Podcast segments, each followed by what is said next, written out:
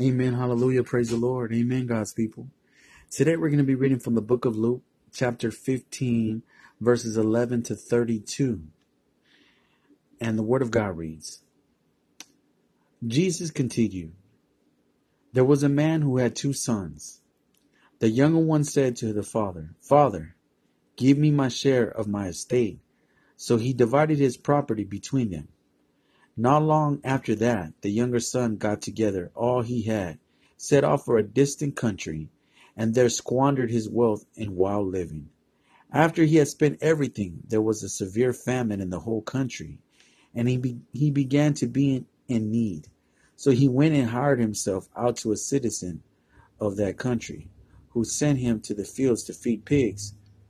He longed to fill his stomach with the pods that the pigs were eating but no one gave him anything. When he came to his senses, he said, How many of my father's hired servants have food to spare? And here I am starving to death. I will set out and go back to my father and say to him, Father, I have sinned against heaven and against you. I am no longer worthy to be called your son. Make me like one of your hired servants. So he got up and went to his father. But while he was still a long way off, his father saw him and was filled with compassion for him. He ran to his son, threw his arms around him, and kissed him. Then son, the son said to him, Father, I have sinned against heaven and against you. I am no longer worthy to be called your son. But the father said to his servants, Quick, bring the best robe and put it on him. Put a ring on his finger and sandals on his feet. Bring the fattened calf and kill it Let's have a feast and celebrate. For this son of mine was dead and is alive again. He was lost and is found. So they began to celebrate. Meanwhile, the older son was in the field, and when he came near the house, he heard music and dancing. So he called one of the servants and asked him, What is going on? Your brother has come, he replied, and your father has killed the fattened calf because he has him back safe and sound. The older brother became angry and refused to go in. So his father went out and pleaded with him. But he answered his father, Look, all these years I've been slaving for you and never disobeyed your orders. Yet you never gave me a young goat so I could celebrate with my friends. But when this son of yours who has squandered your property with prostitutes comes home, you killed the fattened calf for him?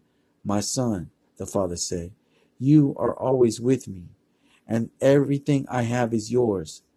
But we have to celebrate and be glad because this brother of yours was dead and is alive again. He was lost and is found. Amen. Hallelujah. So what is it that we're seeing here? We're seeing a story here. We're seeing a parable here of the, of the prodigal son. And what a beautiful story that is illustrated here as we see that of these two brothers, the younger brother asking the father for his inheritance early and going about and he squandered it. And as we as we read, as we as he came he lost all that he had was to a point that he was hungry, that he was willing to eat the food that was thrown to the pigs. Finally coming to his senses that, you know, I'll go back as a servant, willing to be just a servant to his father.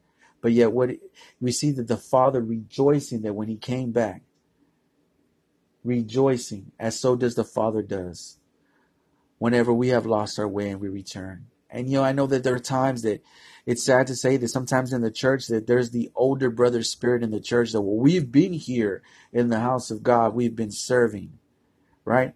But here's the thing: is as we see here in the story that as the father was rejoicing because the son was yet dead and now has been made alive as we have as that we were dead in our transgressions and today that we are alive in the Lord. Amen. Hallelujah, God's people.